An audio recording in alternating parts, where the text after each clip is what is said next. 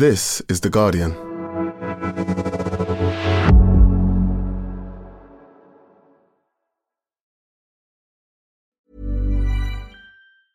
Hey, I'm Ryan Reynolds. Recently, I asked Mint Mobile's legal team if big wireless companies are allowed to raise prices due to inflation. They said yes. And then when I asked if raising prices technically violates those onerous two year contracts, they said, What the f are you talking about, you insane Hollywood ass?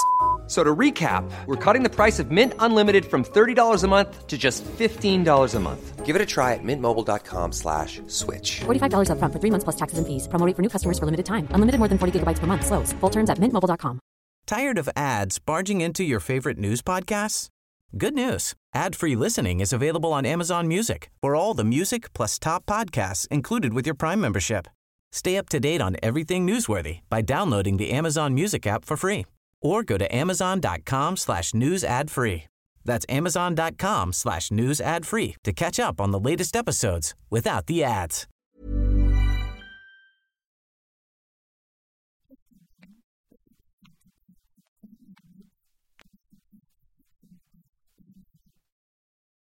Welcome to The Guardian Long Read, showcasing the best long form journalism covering culture, politics, and new thinking. For the text version of this and all our long reads, go to theguardian.com forward slash long read. Foreign Mothers, Foreign Tongues. In another universe, she could have been my friend. Written and read by Dina Nayeri.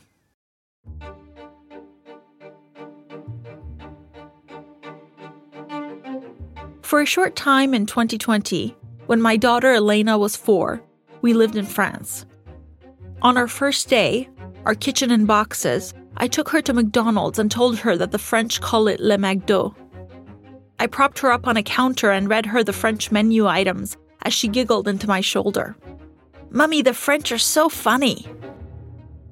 A few weeks later, we ran into a boy from her school. He said, Coucou, Elena. She waved coolly at him, then grinned at me.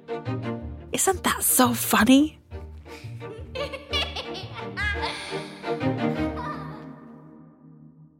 Her secret laughter reminded me of my first glimpse of family life in the West. I was nine, and we had just escaped from Iran because my mother was a Christian convert an apostate. My mother, brother, and I had been living in undocumented limbo in Dubai, and when the migrant hostel closed without notice, we were taken in by a family of Australian missionaries. On our first night in their house, we three retreated to our room and giggled as we dissected their routines. We were grateful to have a comfortable room and a bed, but the family seemed so strange to us. There was also a thrill in scrutinizing the habits of white people. We didn't often get the chance. My mother's eyes went wide when dinner arrived plates of cold cuts, cold vegetables, and leftovers. Each night, their son Nathan, a boy my age, got his private time, then official tuck in with each parent, a bizarre ritual. I'd never been offered private time. My mother was in my business all the time. In the hostel, she had slept in my bed. Nathan's closed door seemed to me so performative and unnecessary. Did mothers in other countries close the door, count the minutes, and wait for their child to complete some kind of playtime ablutions? In those early immigrant days, my mother, brother, and I lived in a perpetual state of wonder and bafflement. Everything these Anglophones did was weird, and at night we clung to one another and laughed about it until our mirth turned to tears and we fell asleep in each other's arms, wishing that one day we'd get their jokes and sit easy at their table. Nowadays, I often return to Nathan's closed bedroom door. For two decades, my mother, brother, and I lived deep inside each other's psychic borders, sharing mattresses and plates of food and a hybrid language. We became good at loving one another in crisis, but bad at solitude, peace, or privacy. Each of us somehow denied the other two their own points of view. No matter where we were, whether we were stuck in a refugee camp, an airport, or a grimy Oklahoma apartment, it was as if we lived together inside a familiar old room, one draped in tapestries and smelling like dinners from home. Inside that warm bunker, we joked and wept and fought, shouting things we'd never say to anyone else. We released our trauma in ugly ways expecting to be forgiven. No outburst could get you banished if you were blood. While outside boomed wars and displacement and chaos, we filled the inside with cozy family dramas. After many years, the outside noises died down, and the inside grew darker and cacophonous. We grew taller. The air became rancid, and my brother and I left, one after the other, seeking open skies and new families. A few months after my partner, daughter, and I arrived in France, we ran into another boy from Elena's school. Coucou, Benjamin! Elena initiated the greeting this time, pronouncing his name in such a nasal way that I snorted. Benjamin. It was like she'd picked up somebody's deviated septum. She glared at me. Stop it, mummy, she whisper shouted. I shrank back. Elena was disappearing into a passable Frenchness that I couldn't fake, because I had no hope of hearing a difference between en and un.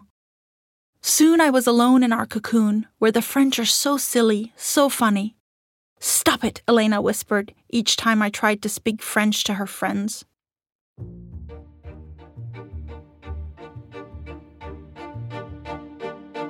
Excuse me, miss, I'd remind her, but this is my third language. These words transported me back to my first home in the American South a tiny apartment where my mother, brother, and I began the long work of becoming American. I'd make fun of my mother's English, and she'd say, Excuse me, Khanum, but in Farsi I have a medical degree. I used to think that I stayed inside that warm imaginary room with my mother for a decade. But maybe I left her there. A year or two into our arrival in Oklahoma, where I assimilated quickly and deliberately, altering my accent in a hundred subtle ways that my mother couldn't hear.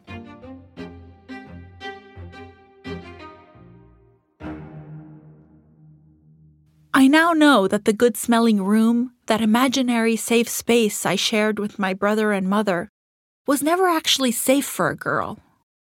An Iranian daughter isn't ever meant to leave. A son will eventually go, but a daughter must rot there.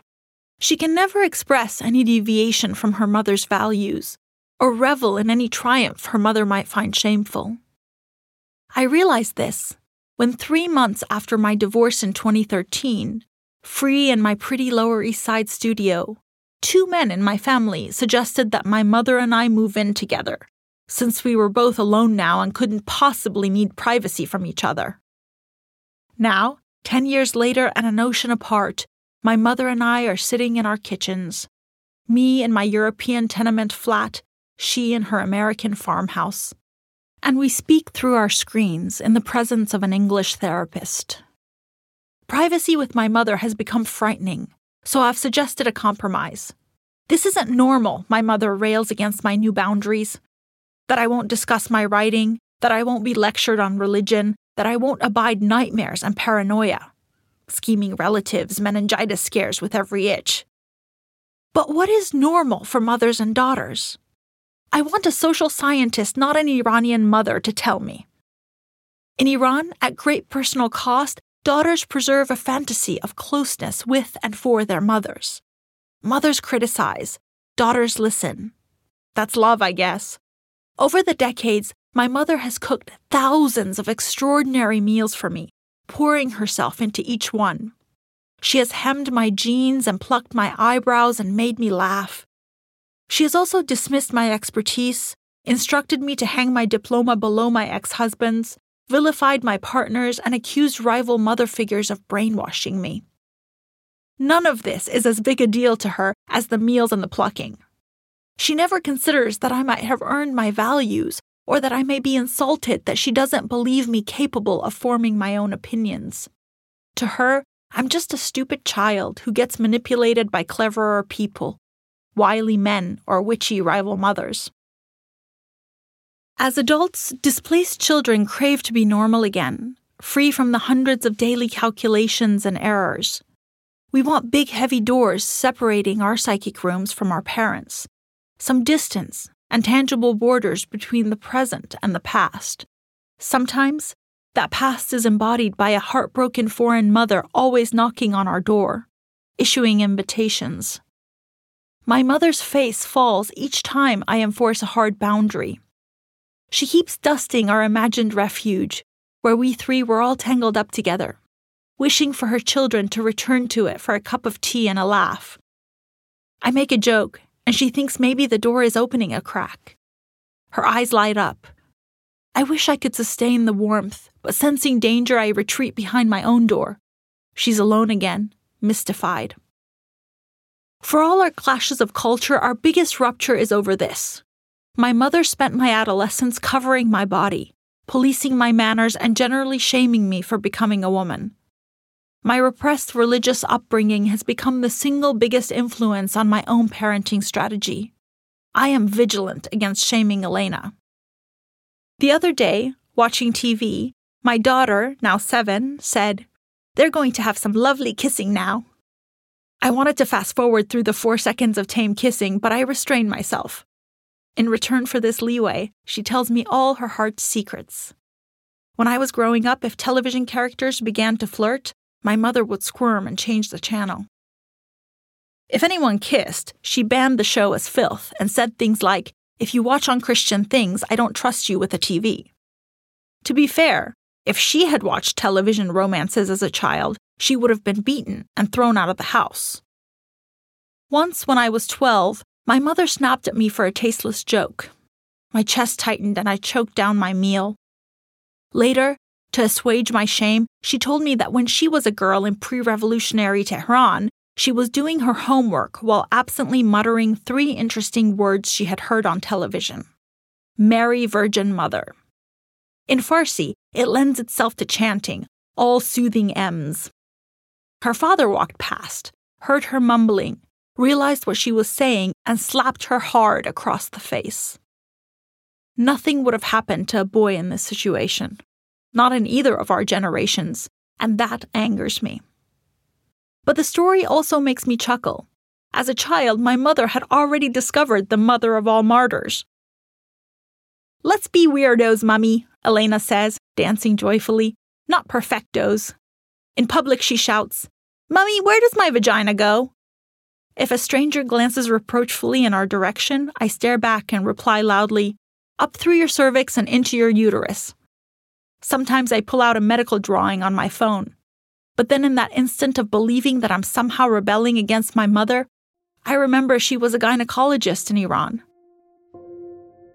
She showed me the same diagram she may have tried to shrink wrap me and hide me the way Iranian mothers do, but she was also a rational, scientific adult. A doctor in a lab coat who solved complicated math puzzles for fun. For all her magical thinking and religious dogma, my mother had strong arms and a big brain, and I worshipped her. In Iran, normal is to make room for that duality. Good Asian daughters can easily slip in and out of fantasy realms. They are loyal and they perform for their mothers. They stay in the imaginary room and pretend it makes sense that the Westerners are so silly, so funny.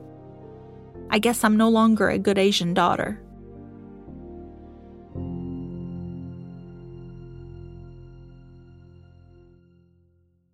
Thanks for listening to The Guardian Long Read. The story continues right after this. Tired of ads barging into your favorite news podcasts? Good news. Ad-free listening is available on Amazon Music. For all the music plus top podcasts included with your Prime membership. Stay up to date on everything newsworthy by downloading the Amazon Music app for free or go to amazon.com slash news ad free. That's amazon.com slash news ad free to catch up on the latest episodes without the ads. The audio long read is supported by BetterHelp. Here's a question. If you had an extra hour in your day, what would you do with it? Watch TV? Read a book? Mm, meet up with a friend? Mm, maybe a little nap? A lot of us spend our lives wishing we had more time. But for what? Perhaps to best answer that, you need to work out what's truly important to you, then make that a priority. Therapy can help you work out what's most important to you. It isn't just for those who've unfortunately experienced trauma in their lives. Therapy can be helpful for learning positive coping skills and for setting boundaries. It can empower you to be the best version of yourself. If you're thinking of starting therapy, give BetterHelp a try. It's entirely online and designed to be convenient, flexible, and suited to your schedule. Just fill out a brief questionnaire to get matched with a licensed therapist and switch therapists anytime for no additional charge. Learn to make time for what makes you happy with BetterHelp. Visit betterhelp.com slash audiolongread today to get 10% off your first month. That's betterhelp, H-E-L-P dot com slash audiolongread.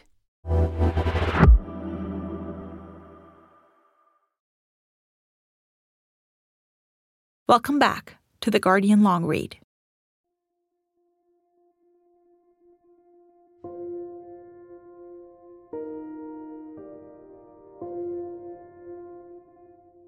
During an exhausting two hour talk a few months ago, before we found the English therapist, my mother casually called me a concubine since I'm not married.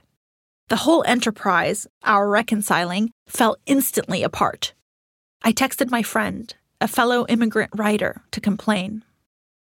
They can't help it, these overbearing, traumatized mothers.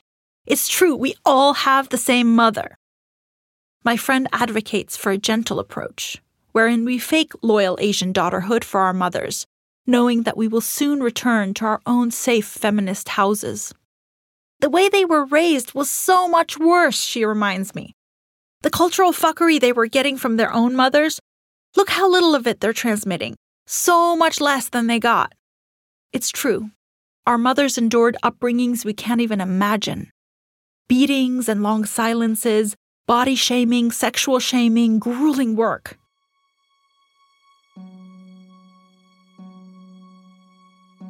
My mother had to spend cold nights in jail and drag her two children from her home and remake her life. My mother's mother, who died last year in London, was a child bride in Tehran.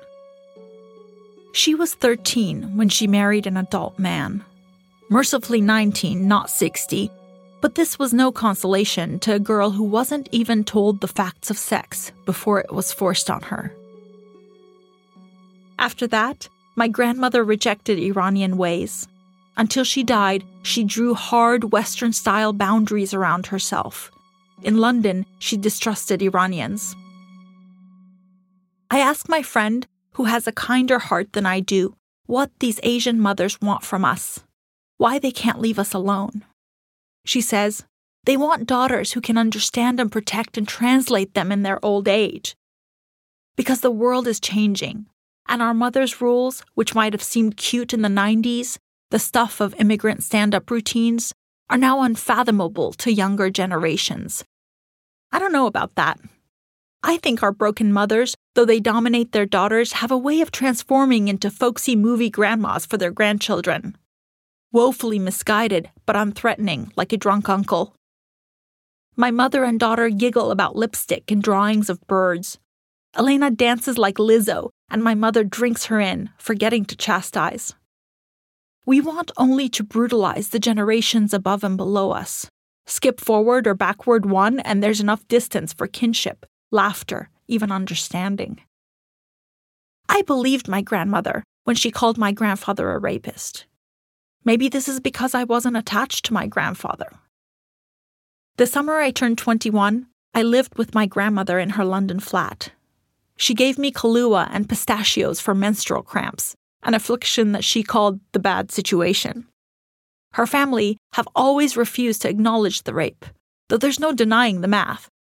My aunt and mother were 11 and 9 when their mother turned 25. My mother and aunt knew that as soon as my grandmother died, I would tell the world about her rape. So they broke into her home just after her death and cleared her devices, burned all her papers, saving a few of her poems and seven pages of harmless but magnificently weird Christian sci fi she had written. Did she write stories from her aborted childhood? my grandmother's final words to me were, I'm writing my memoir. Will you help me? She had written the first line I had a very short childhood. That first line is all that's left of her. Until last year, when my grandmother died and her apartment was ransacked, her legacy destroyed, my mother and I still clowned around sometimes. Over the years, as we assimilated, our jokes were more often about the strange habits of Iranians than those of Americans. During the pandemic, I was writing a short story. She gave me details from her childhood. We used to pluck our eyebrows and tell people we had a hypothyroid, she said, chuckling into her fist. Just in your eyebrows, I said, giggling. A hypothyroid that makes just the bushy extra parts of your eyebrows fall out and nothing else? It made our leg hairs fall out too, she said, and I burst out laughing. A glandular problem that only affects unwanted hairs. Nothing could be more Iranian. The grandmothers believed it, or they let it go, or were in on it. Briefly, as we drank our tea and made fun of our countrywomen, we were in that movable bunker of our migrant days, that sacred space where we laughed at other people for their vanity, or their boundaries, or their fanned out plates of dinner meats. I do think we're dealing with intergenerational trauma, the therapist told us in our second session. Something more than just a culture gap. It's true that there have been migrations and abusive men and deep reverberating pain. Everyone in my family is a little weird about sex, not just because of our culture or the theocracy I now believe, but because of the repeated and community sanctioned childhood rape of my grandmother, a crime that birthed us all. Once at bedtime, I said something about locking the doors at night, and Elena shrieked, Don't tell me scary things! Don't tell me that stuff until I'm 20! Do all mothers frighten the living crap out of their daughters, or am I transmitting something deep rooted and inevitable to her? My mother, though, insists our problems are entirely about culture and the definition of normal. In my culture, she says, you respect your mother. You don't make so many walls for her. Sometimes she says just what I'm thinking. Weren't we close? And my stomach drops because I know that one day I will lose my private space with Elena. Explain to me, my mother says, at what age mothers stop being mothers? I have no idea. But I know it's inevitable, that fighting it will mangle my heart. I spend hours a day just smelling Elena's neck. At my grandmother's funeral, I gave my mother a reluctant hug, and she took a hungry sniff of my neck. I felt violated and stunned, but also sad for her. I yanked myself away.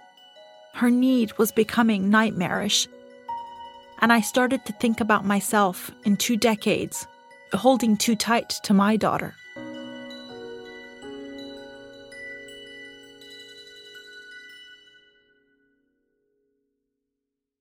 Do you two see what you're doing to me right now? The English therapist interrupts us, clutching her head. My mother and I have been shouting. We go silent. We've disgraced ourselves in front of a white person. We have a habit of returning to those chaotic days when every release was forgivable.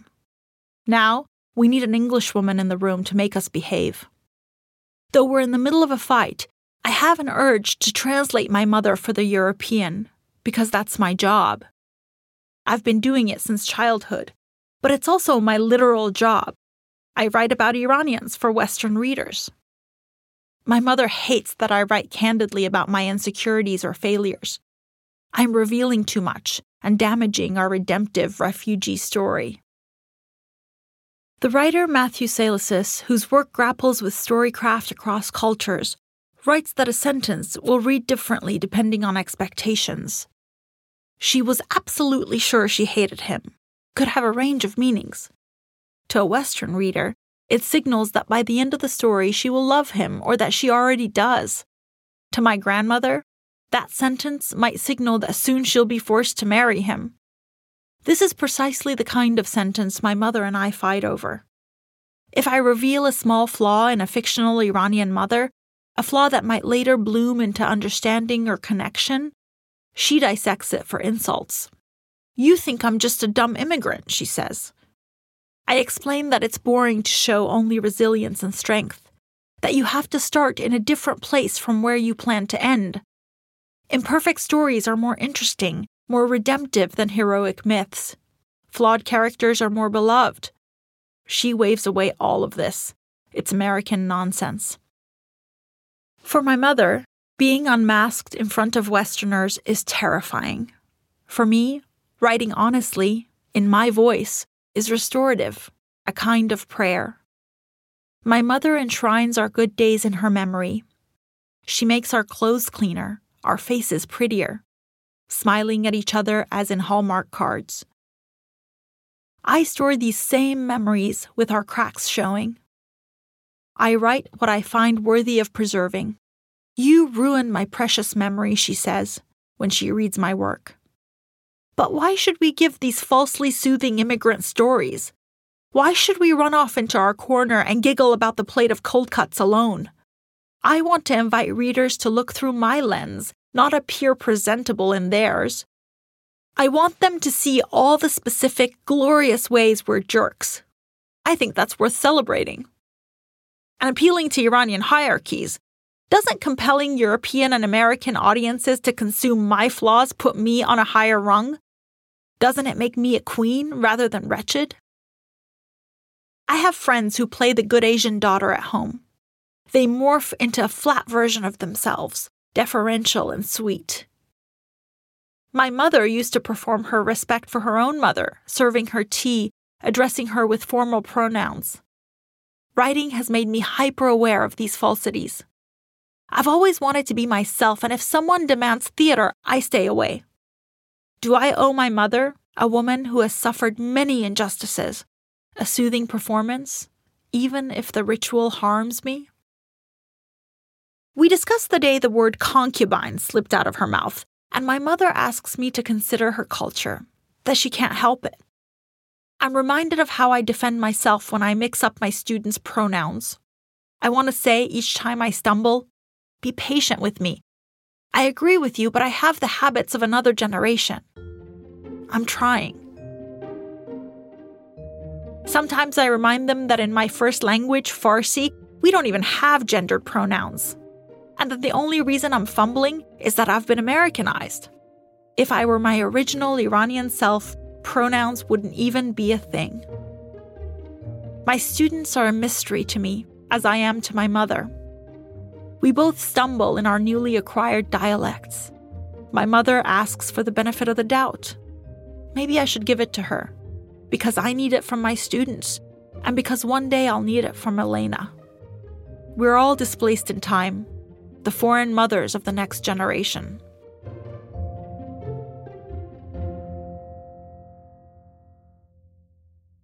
I look back, trying to be kind. I recall how my mother has tended to my wounds, though she was brought up by a teenager. She used to rub my muscles after taekwondo practice. She phoned me almost nightly during my divorce. Those calls comforted me because she was safely in Thailand then, a brave American Peace Corps volunteer. When she returned to the US, she showed up uninvited at my door with bags of tea and basmati and discount painkiller, the intrusive Iranian mother breaking my boundaries again. Sometimes, when I most crave time with Elena, she pushes me away. Have I done the same to my mother? Stuck in my point of view, all I hear is my mother in my teenage years, with her bad English and her haughty attitude, trying to fit in and failing. Maybe it's enough to understand her briefly, to know that she's a little right.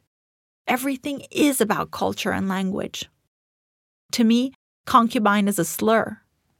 To her, the word means nothing more than the thousands of other words she said in her life.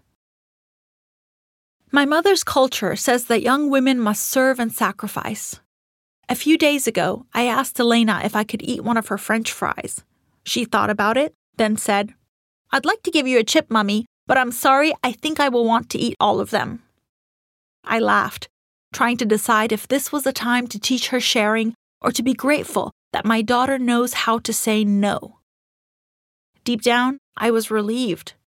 My God, I thought, I did this. This is my reaction to a generation of overbearing immigrant mothers and their selfless daughter dogma. And that dogma happened because of a previous mother and one before that. My writer friend, the fellow Asian with the kind heart, sent me some words by the Buddhist monk Thich Nhat Hanh. Our talents and our faults, Nhat Hanh wrote, are all inherited. They're not our own. My friend wants me to accept that we're not very different from our mothers. She wants me to fight on, and to fight better. Many grown children understand that you can love someone deeply and not like them at all. And we prepare ourselves to survive the painful moment when our own child struggles with this distinction. We hope they'll like us and love us too, but the frightening possibility remains. Maybe it won't be a struggle for them. Maybe they'll just decide that loving us is enough. So we close their bedroom door and count the minutes, trying not to listen as they do their playtime ablutions, negotiating borders that we'll one day have to respect. I understand now that Elena's values will one day be unfathomable to me. But will I want her to perform a lie so that I can grow old inside a fantasy room? When I was younger, I'd roll my eyes when I saw children faking politeness or care so that they could get a treat. Doesn't that mother know she's being manipulated? I'd think. Now, when Elena puts on an act, I'm just grateful that she's delivering the lines. The performance is a gift. I imagine my daughter at 30 performing love and devotion, suppressing a long sigh as I sniff her neck, and I think, you know what? I'll take it. Sometimes I pretend for Elena too. I don't actually care that much about the unicorn politics from My Little Pony. And I remember all the times my mother has tried to mimic Western style boundaries for my sake. It was too much to ask her to knock before entering my childhood room or call before she visited my adulthood home, but now and then she'd toss me a ceremonial, Is this a good time? I judged her for navigating these American boundaries so clumsily, plodding along until something stressful caused her to stumble, and her gargantuan rucksack of Iranian expectations spilled out.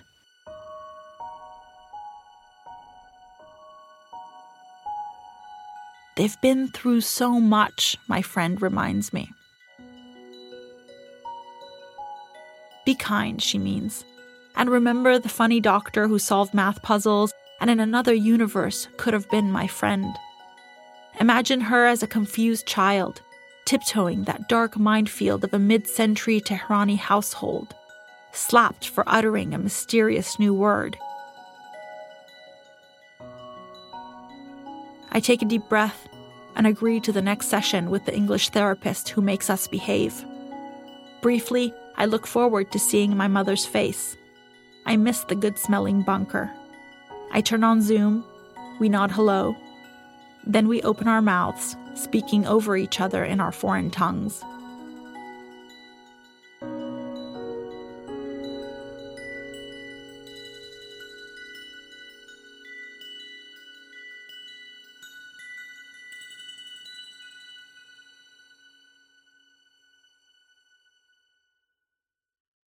Thanks again for listening to the Guardian Long Read.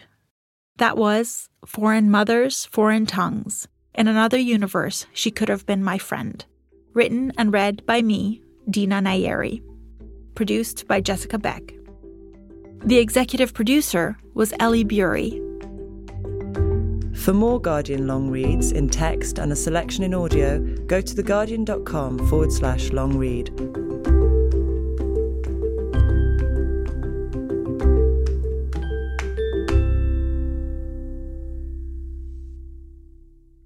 This is The Guardian.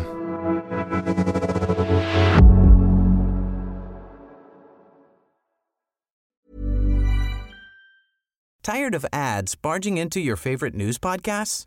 Good news. Ad-free listening is available on Amazon Music for all the music plus top podcasts included with your Prime membership. Stay up to date on everything newsworthy by downloading the Amazon Music app for free or go to amazon.com slash news ad free. That's amazon.com slash news ad free to catch up on the latest episodes without the ads. A new year is full of surprises, but one thing is always predictable postage costs go up. Stamps.com gives you crazy discounts of up to 89% off USPS and UPS services. So when postage goes up, your business will barely notice the change. Stamps.com is like your own personal post office, wherever you are. You can even take care of orders on the go with the mobile app. No lines, no traffic, no waiting. Schedule package pickups, automatically find the cheapest and fastest shipping options, and seamlessly connect with every major marketplace and shopping cart. There's even a supply store where you can stock up on mailing supplies, labels, even printers. Stamps.com has been indispensable for over 1 million businesses just like yours. All you need is a computer or phone and printer. Take a chunk out of your mailing and shipping costs this year with Stamps.com. Sign up with promo code PROGRAM for a special offer that includes a four week trial, plus free postage and a free digital scale. No long term commitments or contracts. That's Stamps.com code PROGRAM.